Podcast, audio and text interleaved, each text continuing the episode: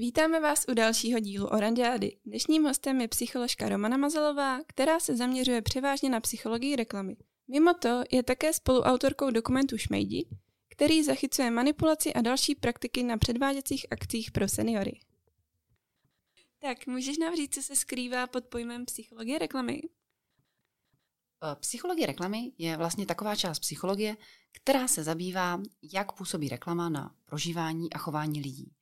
A já bych možná řekla nejenom reklamy, protože reklama je uh, jenom v podstatě taková jako část nebo taková výseč celého takzvaného marketingového mixu. To znamená, jak daná společnost nebo firma komunikuje se zákazníkem. To znamená, mě nezajímá jenom reklama, ale mě samozřejmě zajímá i to, jaký ten produkt je, nebo v jakým je obalu, nebo kde se dá koupit, jak chutná, jak funguje, ale třeba jo. i jak, eh, jak ta společnost eh, komunikuje směrem k, k zákazníkovi, jak třeba reaguje na reklamace a, a tak dál. A psychologie reklamy může v podstatě se na tohle podívat ze všech úhlů pohledu. To znamená, jak ze strany zadavatele té reklamy, který může mít, který má cíle většinou že zisk nebo zvýšení prodejů, ale tak stejně ze strany třeba toho zákazníka. To znamená, jak na mou psychiku působí reklama, po případě, jak se jí můžu vyvarovat nebo jak proti ní můžu bojovat. a to důležité, co bych možná ještě chtěla říct na začátek, protože celý tento podcast se má vlastně točit ohledně reklamy tak já považuji za důležitý na začátku říct a možná budu působit jako takový ďáblův advokát, ale prostě já učím o reklamě, přednáším na univerzitě o reklamě a vím, že postoj společnosti k reklamě je fakt jako negativní.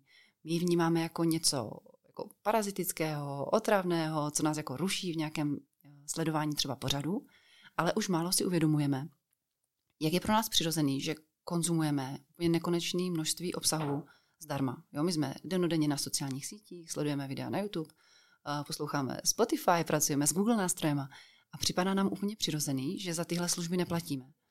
A přitom jako všechno tohle můžeme dělat jenom díky reklamě.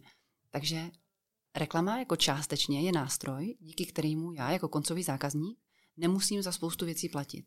A proto myslím si, že jako tohle je jakoby to základní nepochopení té reklamy, ale zároveň i nepochopení jakoby toho principu, jak já jako spotřebitel mám s tou reklamou pracovat.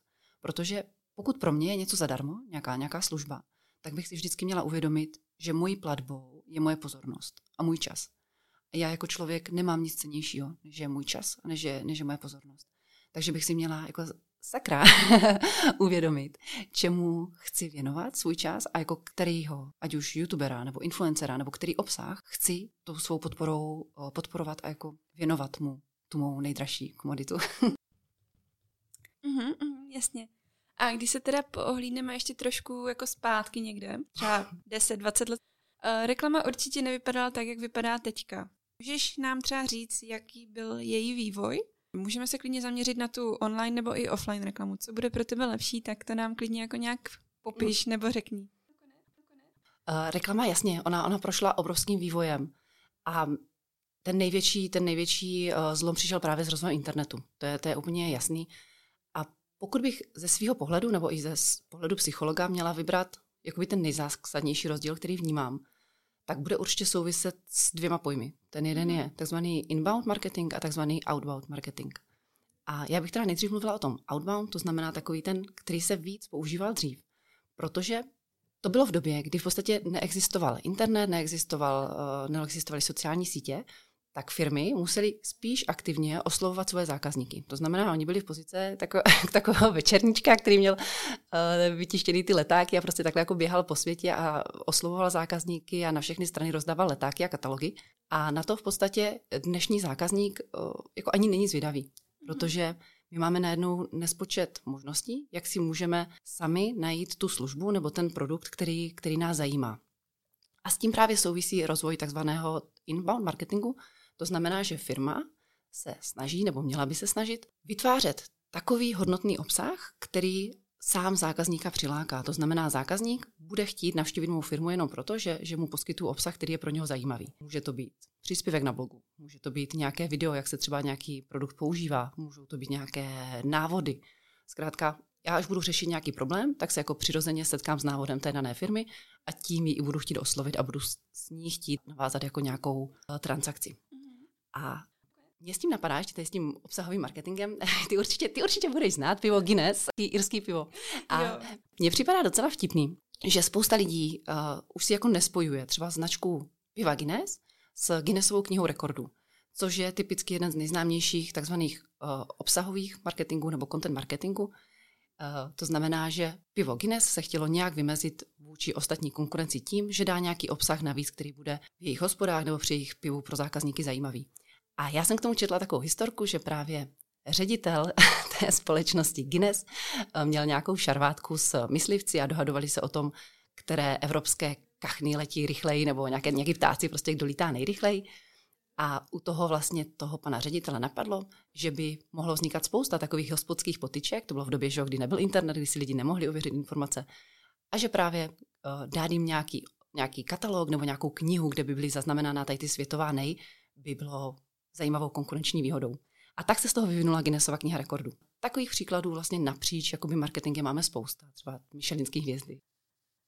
Takže z toho, co jsi řekla, to vypadá, že se s reklamou fakt potkáme na každém rohu, i když si to třeba nemusíme uvědomovat. Jaké jsou ty nejčastější typy těch forem reklam? To záleží, to přesně záleží, kde se pohybuješ. Je to, je to tak, jak říkáš, to znamená, reklama je úplně všude a starší lidi se s ní budou typicky setkávat třeba spíš v televizi nebo v tištěných médiích, novinách, kdežto mladší lidi zase spíš v tom online prostoru. Nicméně není neobvyklý, že zejména takové ty větší kampaně se dělají takzvaně 360 to znamená, že nás obklopí úplně se všech stran, úplně všemi smysly. Jako příklad, typicky to můžou být politické kampaně, takže to potom je před volbama, uvidíme toho daného kandidáta všude. To znamená, bude v tištěné formě, na billboardech, v letácích, v novinách, bude v televizi, bude dělat kontaktní kampaň, bude působit všemi smysly, to znamená při té kontaktní kampani bude hrát hudba, bude se tam rozdávat jídlo, takže reklama jo. může být fakt všude. Jasně, jasně. A dokážeš i říct, která z těch forem je nejúspěšnější? Asi jako fakt záleží, která cílová skupina to je. Ale když bys si řekla nějak jako zjednodušeně pro ty mladé a pro ty starší. Super. Eh, jo, je to, je to tak, jak říkáš. Protože takhle, aby byla, aby byla reklama úspěšná, abychom oni mohli říct, že je úspěšná, tak ona musí splnit ty cíle toho zadavatele což je obvykle zvýšení prodeje nejčastěji. Mm-hmm. A musí reklama musí projít uh, třemi takovými kroky. Ten první krok je, že ona musí upoutat moji pozornost. To znamená, já se na ně musím nějak zaměřit, ale to nestačí k tomu, aby změnila moje prožívání. Takže já se jí musím zapamatovat, musí pro mě být rozpoznatelná a pokud si všimnu, pokud uh, je pro mě rozpoznatelná, tak až potom v tom třetím kroku může nějak ovlivnit moje chování. A ty jsi se ptala, jakoby, která z nich je nejúspěšnější. A tady je strašně těžký odpovědět. My momentálně, nebo takový ten moderní, moderní marketing, je hodně posedlý segmentováním trhu. My zase díky tomu, že máme strašně moc online nástrojů, a že o těch našich zákaznících už můžeme vědět prakticky cokoliv, úplně do, do detailu, jako kdy u nás nakupuje a kdy nenakupuje a co se mu líbí a co se mu nelíbí a kdy chodí sportovat a kdy chodí spát, tak najednou máme jako až takovou obsedantní potřebu tvořit reklamu každému na míru. Dělat jako takové mikrokampaně, které sednou jako přímo té naší cílové skupině. Nicméně, já mám třeba, já mám hrozně ráda Lese Bineta.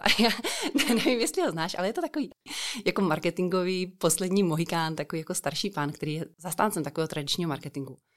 A mně se líbí jeho myšlenka, kterou jakoby hází vidle tady do, do všech těch názorů. A on říká, dívejte, jako lidi jsou mnohem méně segmentovaní, než bychom si my lidi z marketingu přáli. Jo, ve skutečnosti jsme si lidi všichni jako hodně podobní a to, co reálně funguje, a i ty jeho výzkumy to potvrzují, je pokrytí. To znamená, jako z těchto dát se zdá, že pořád je důležitější masové pokrytí reklamou, typicky třeba televizní reklamou, kdy se osloví obrovská skupina lidí a doufá se, že alespoň malá část té masy se zachová určitým způsobem a třeba nepatrně změní své chování.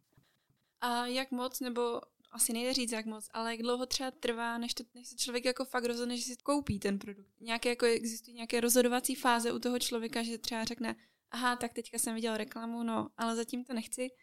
A za nějakou dobu tu reklamu uvidí dál a už o tom produktu třeba začne přemýšlet. Je mm. něco takového?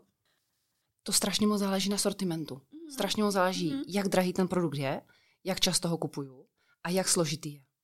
Jo, a nějaké takové hlavní faktory, které člověka dokážou přimět k tomu nákupu, jsou? Jo, kdybych měla být teoretická, tak těch teorií je jako nespočet.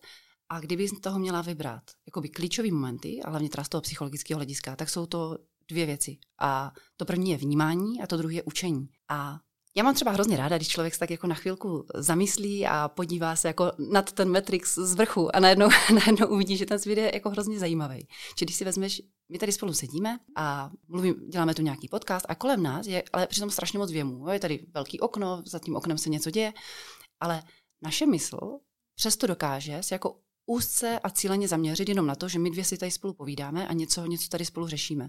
A to je jako úplně fantastická schopnost toho mozku. A to je to, co právě psychologii nazýváme selektivním vnímáním, že jsem schopná zaměřit se na něco. A teď, když si vezmeš, tak ta reklama se vlastně snaží nabourat tady do toho mého selektivního vnímání. Ona mě chce nějak jako upoutat, upoutat mou pozornost. A to může udělat buď nějakými jako úplně lacinými mechanismy ve smyslu erotiky, ve smyslu strachu, anebo třeba oslovením mým vlastním jménem. Ale můžou tam být nějaké sofistikovanější metody, ať už je to třeba prvek humoru nebo uh, nějakého příběhu. Každopádně, jako první, jak, a ten první nejdůležitější bod, který je, že musí zaujmout moji pozornost. A jak už jsem říkala, to, že něco zaujme moji pozornost, neznamená, že se začnu chovat požadovaným směrem, což jako typicky třeba, jestli si pamatuješ uh, reklamu Bobíka, nevím, jestli jsi, jsi jo, mladá, jo. ale určitě si pamatuješ. No, pamatuju, pamatuju. Kdy tu reklamu lidi milovali. Jo, všichni ji znali, upoutala pozornost všech, ale skoro nikomu se nespojila s nějakým konkrétním produktem. Takže z tohoto pohledu jakoby nenaplňovala ty cíle tak, jak by měla. A proto je tam důležitý ten druhý termín, o kterém jsem mluvila, a to je učení. A učení je v podstatě nějaký proces. Je to nějaký proces, kdy se něco děje a na konci je nějaká změna chování. Ale to, v čem je lidská psychika jako úžasná nebo fenomenální, je to, že já se můžu učit nejen tím, že nějaký produkt užívám nebo že už s ním mám dobrou zkušenost, ale už jenom tím, že pozoruju ostatní. Takže to je ten efekt, nebo to je ten důvod, proč se používají modelové, modelky, influenceři. Mhm. Protože já vlastně pozorováním chování druhých můžu ovlivňovat i svoje chování. Je pravda, že slovo akce je jako taková zaklínací formule a lidi na ní opravdu slyší. A proč tomu tak vlastně je? Je i není. Je i není. To slovo akce je zase nějaký spouštěč. Mhm. Vlastně všechno to, o čem si tu povídáme, je o naučení zvykového chování. A reklama není nic jiného. Já to teď možná řeknu jako nekorektně nebo ošklivě, ale znáš Pavlovovi psy, že Znáš experimenty uh, klasického podmiňování, kdy prostě byl nějaký původně neutrální podnět, dejme tomu světlo nebo zvuk, uh, který se rožlo nebo uh, zazněl nějaký zvuk a spojilo se to s dávkou, uh, nějakou krmnou dávkou. Co se samozřejmě stalo, je, že ti psi po určité době už byli schopni slinit jenom po tom, co uslyšeli ten původně jakoby neutrální podnět, jo, co třeba uslyšeli zvuk zvonku. No a lidi vlastně fungují úplně stejně. Jo. Je to jako možná ošklivý, ale jako úplně stejně nám fungují tady ty spouštěčí mechanismy, takzvaný spouštěče. A cíl reklamy není v podstatě nic jiného, než objevit nějakou emoci, nějaký spouštěč, který se spojí s nějakým mým požadovaným chováním. Mhm. Protože já když to vezmu jako do širšího kontextu, tak my jako lidi jsme si fakt jako hodně podobní. My těch lidských potřeb je strašně málo. Jako ve výsledku se potřebujeme všichni najíst, napít, někde bydlet. Můžeme mít nějaké jako seberozvojové potřeby ve smyslu, že chci, aby mě měl někdo rád, chci, chci jako něco dokázat, ale je to fakt jako omezené množství potřeb. Ale to, čím se lišíme, eh, je, jak tyhle jednotlivé potřeby budeme naplňovat. Já když to dám do příkladu, tak náš, když se sejde pět u stolu mhm. a všichni budeme mít stejnou potřebu žízně, tak každý uspokojíme jako jinak. A někdo vodou, a někdo kolou, a někdo pivem, a někdo vínem. Jasně. A vlastně reklama je to, že se snaží najít ten spouštěč, že hele, až ty budeš mít tu potřebu žízně, tak ty si dej tenhle nápoj, téhle konkrétní značky. A vlastně snaží se najít ten nějaké to zvykové chování a tu zvykovou smyčku. Ale teď mi napadá, že jsem ti odvočila od, té, uh, od toho slova akce. Ano, ano. A, ta, a jenom jsem tak jako složitě... nevadí. Eh, ta akce funguje tak, že to prostě tohle ten spouštěč. Jo? A já pokud už jsem někdy v historii, tak já pokud jsem už někdy v historii něco nakoupila, nakoupila jsem to akčně, měla jsem to, že jsem ušetřila, to znamená, můj mozek zaznamenal prvek odměny, tak jsem se naučila právě jako novou zvykovou smyčku. A to si myslím, že je jako důležité uvědomění, že vlastně každý člověk je zodpovědný, jakou zvykovou smyčku si tvoří, protože já vždycky, když něco dělám, nebo vždycky, když na něco reaguji, tak nejenom dělám tu konkrétní činnost, ale v podstatě si buduju nový repertoár chování a buduju to, jak se s největší pravděpodobností budu chovat v budoucnu. To znamená, my s tím můžeme jako krásně pracovat. A jako i v negativním, a i v pozitivním slova smyslu. Jo, já si můžu říct, že vždycky, když přijdu domů z práce, tak si jako lehnu na gauč a otevřu si bramburky Aha. a bude pro mě strašně těžký tady z té zvykové smyčky vystoupit, protože prostě můj mozek už na to bude naučený. Ale já úplně stejným mechanismem se můžu naučit, i když to třeba ze začátku bude bolet, že až přijdu domů z práce, tak si prostě dám tenisky a půjdu na procházku. A časem už mi to bude tak přirozený, že mě to nebude obtěžovat, ani mě to nebude bolet. A jak působí ty akce a reklamy na tebe? Necháš se ovlivnit nebo se tomu vyhýbáš? Určitě nechám. nechám, to víš, jo. A tomu asi ještě přijde řeč, ale jako všichni jsme ovlivnitelní. Jo, já se nechci stavit do role nějakého guru, který prostě není neovlivnitelný. To vůbec ne. Ale to, co si myslím, že je důležitý, je jako vidět nad to. Jako vědět, jestli tu věc skutečně potřebuju a jestli mi jako stojí ten marketing, který je zatím za to, že prostě, hele, jo, vím, že jsem trochu zmanipulovaná, ale prostě si to užiju, tak prostě chci tady to drahý kafe za dvě stovky. A nebo si říct, ne, tohle už je prostě moc, jo, tohle už by jako ze mě moc dělal blázna a na tohle já nepřistoupím. Takže Aha. myslím, že jako vědomost je tam, je tam důležitá.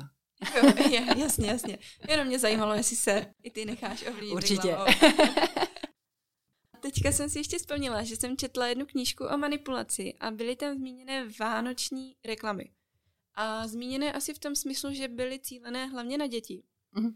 A bylo to tam popsáno tak, že tam nabízí nějaký dětský produkt, já nevím, třeba nějakého třeba medvídka nebo něco.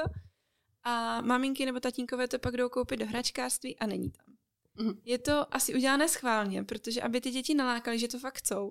A po Vánocích tyhle produkty všechny doskladní a ty rodiče vlastně musí jít a musí ten produkt koupit, protože chcou tomu dítěti udělat takovou radost, že mu plní ten sen. Mm. Funguje to tak jako doopravdy, nebo to myslíš?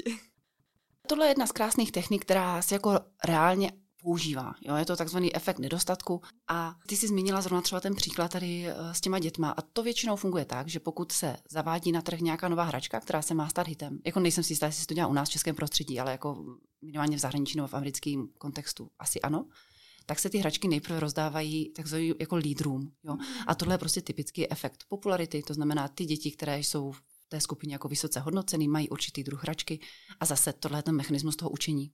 Učení zástupné nebo taky observační učení nápodobou. Jo, vidím, že někdo má něco, co chci já. To se potom pozvedne právě tím efektem nedostatku, jo, že je to zboží nedostatkové, že ho není dost a tím víc jako po něm stoupá touha my to nazýváme psychologickou reaktancí. Jako, když mi někdo něco zakáže, tak o to víc to chci. O to víc to chci, no. A v tom případě teda ti utratí mnohem, mnohem víc peněz, než kdyby to koupili napřímo, že? Protože vlastně musí koupit nějaký jako jináčí dárek, aby udělali aspoň trošku radost, ale pak nakonec koupí toho drahého třeba toho medvídka. A třeba, nebo můžou doufat, že do té doby už to nebude hit. A nebo že toto dítě přijde. Co si teda ještě myslíš o umělém navyšování cen? Asi v tom smyslu, že máš nějaký produkt, o kterém třeba přemýšlíš, ale pak ho vidíš, že je v akci a vlastně vůbec nevychází jako levněji, ale stojí tolik, kolik původně stálo, když se zdívala poprvé. Jo, já bych tohle, jako já bych tohle úplně nedělala a nedělala bych to právě z toho důvodu, protože si myslím, že pokud jako v dnešní době chce firma být úspěšná, tak musí být na trhu dlouhodobě. A aby mohla být na trhu dlouhodobě, tak musí být pro zákazníky transparentní a musí být důvěryhodná. A jak už jsem říkala, tak lidi mají strašně moc možností, jak dát najevo svoji spokojenost, potažmo nespokojenost s nějakou firmou, ať už jsou to recenze nebo sociální sítě. A prostě jakmile má ten zákazník dojem, že se s ním jako manipuluje nebo že se s ním jako nejedná fér, tak ho to naštve. Naštve ho to a jako je taková ta klasický pravidlo, že naštvaný zákazník to poví mnohem více lidem než ten spokojený zákazník. Jo? A já si myslím, že v dnešní době jako budovat dobrou pověst je, je lepší. Negativní recenzi je všude hodně, ale o ty, o ty pozitivní se moc lidí nepochlubí. Přesně tak. Jak jsem ještě zmínila hnedka v úvodu, že jsi spoluautorkou dokumentu Šmejdi, který vlastně týlí na ty starší, tedy na ty seniory, na předváděcích akcích. Jak tě napadlo zrovna se účastnit tady tohohle dokumentu a kde ten nápad vznikl? Já jsem se k tomu tématu dostala během psaní své ročníkové práce kdy jsem si musela zvolit nějaké téma a chtěla jsem prostě psát téma, které bude praktické, které bude užitečné. A s mým tehdejším přítelem, dnešním manželem, eh, jsme prostě viděli, že v kulturním domě v městě, kde jsem bydlela, stávali jako hloučky seniorů brzo ráno, když já jsem odjížděla do mm. školy. A já jsem nevěděla, co se tam děje. Časem jsme se dozvěděli, že jsou to teda takzvané předváděcí akce, tak jsem se na ně šla podívat a v podstatě to, co jsem tam zjistila, pro mě bylo děsivý měla jsem nějakou jako touhu o tom dát vědět, co, co, co se tam děje. A pak nastal v podstatě takový kolotoč různých uh, dopisů a uh, prostě spojila jsem se se Silvou Dimákovou, která dokázala vlastně tomuto námětu dát, vdechnout život, dokum, jako udělat z něj dokument. A já jsem strašně ráda, jsem strašně ráda za to, že se to stalo, protože věřím, že se díky tomu podařilo změnit hrozně moc, jako edukovat obyvatelstvo, vlastně poukázat na nějakou věc, kterou bylo potřeba změnit. Jasně. Myslím, že teďka už se ty akce moc nedějou, nebo se pletu? Jo, nedějou. Už je, už je to fakt lepší. Ty šmejdi v úvozovkách se přesunuli jinam, takže vlastně dlouhou dobu to byli takzvaní elektrošmejdi nebo energetičtí šmejdi, kteří se věnovali přepisu energií. Mm-hmm. A teď, teď vzniká nový, ale o tom asi ještě nebudu mluvit. To, to vyjde, myslím, že v sobotu vyjde nový článek na, na nové techniky. jo, tak nám ho pak určitě pošli, ať se můžeme mrknout. A čím to třeba ještě je způsobeno, že ti seniori vždycky vlastně podlehnou tomu tlaku a ten produkt si fakt pořídí, i když je to jako nevýhodné a vlastně ho vůbec nepotřebují? Je to proto, protože ty předváděcí akce byly šity seniorům na míru. To bylo, mm. bylo to prostě pro ně, využívalo to jejich kognitivních deficitů, emočních deficitů. Ono, když si to vezmeme, tak seniori jako taková skupina jsou velmi šetrní. Oni je to jedna z nejspořivějších skupin a i jako z toho malého důchodu jsou schopní uh, uspořit. A když by se jednalo o to, aby kupovali nějaké produkty pro sebe, tak jako velmi pravděpodobně by si nic nekoupili. Ale tady šlo o to, že ta manipulace byla dlouhá, trvala fakt jako spousta hodin byla velmi emočně náročná, to znamená, byli tam zmiňovaný, že když si to nekoupí, tak se něco stane jim blízkým a podobně. Takže ve chvíli, kdy zakoupení toho produktu bylo jakoby prezentováno jako koupení zdraví pro je nejbližší, což jsou jakoby nejvyšší hodnoty seniorů, že zdraví a, a blízcí, tak eh, samozřejmě podlehli. Takže... No tak, ještě, že už se to moc neděje. Vzali jsme to docela hopem, ale jsme u poslední otázky a ta je, proč nedokážou zákazníci říct jednoduše ne? Uh, protože ne uzavírá dveře. Uh, vlastně to je docela důležitá věc. My jako lidi máme velkou averzi ke ztrátě. To znamená, máme strach, že to, jak se rozhodneme, tak, uh, tak bude špatný. A proto si radši necháváme uza- jako otevřených víc dveří. A je docela dobrý se nad tím jako zamyslet a říct si, že ne, jako otevírá dveře. Jako ba naopak, ono tu diskuzi zpomaluje, dává nám pocit kontroly a hlavně nás chrání před nějakým uh, ukvapením rozhodnutím. To znamená, nebojíme se říkat ne, protože udělat uh, ano, ne je hrozně složitý, jo, ale takže nejjednodušší je vždycky říct ne na začátku. Jestli ti ještě něco napadá? Mně napadá, já jsem totiž, ještě jsem chtěla mluvit o tom, uh, já nevím, jestli to mám jako nějak uh, uvádět nebo něco, ale o takovém tom efektu, že právě máme dojem, že jako v psychologii existuje něco, co nazýváme efektem třetí osoby.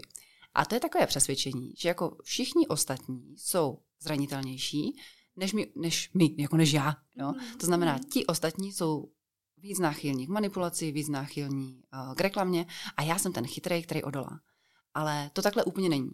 A já právě třeba v souvislosti se šmejdama jsem úplně neměla ráda takové ty otázky typu, hele, a tak jako čím to je, že ti seniori jsou tak zranitelní a jak, jak to, že oni jako máme nějak chránit nebo něco. A já jsem vždycky odpovídala, to není tím, že jako oni jsou zranitelní, to je tím, že ta forma byla vyrobená přesně pro ně.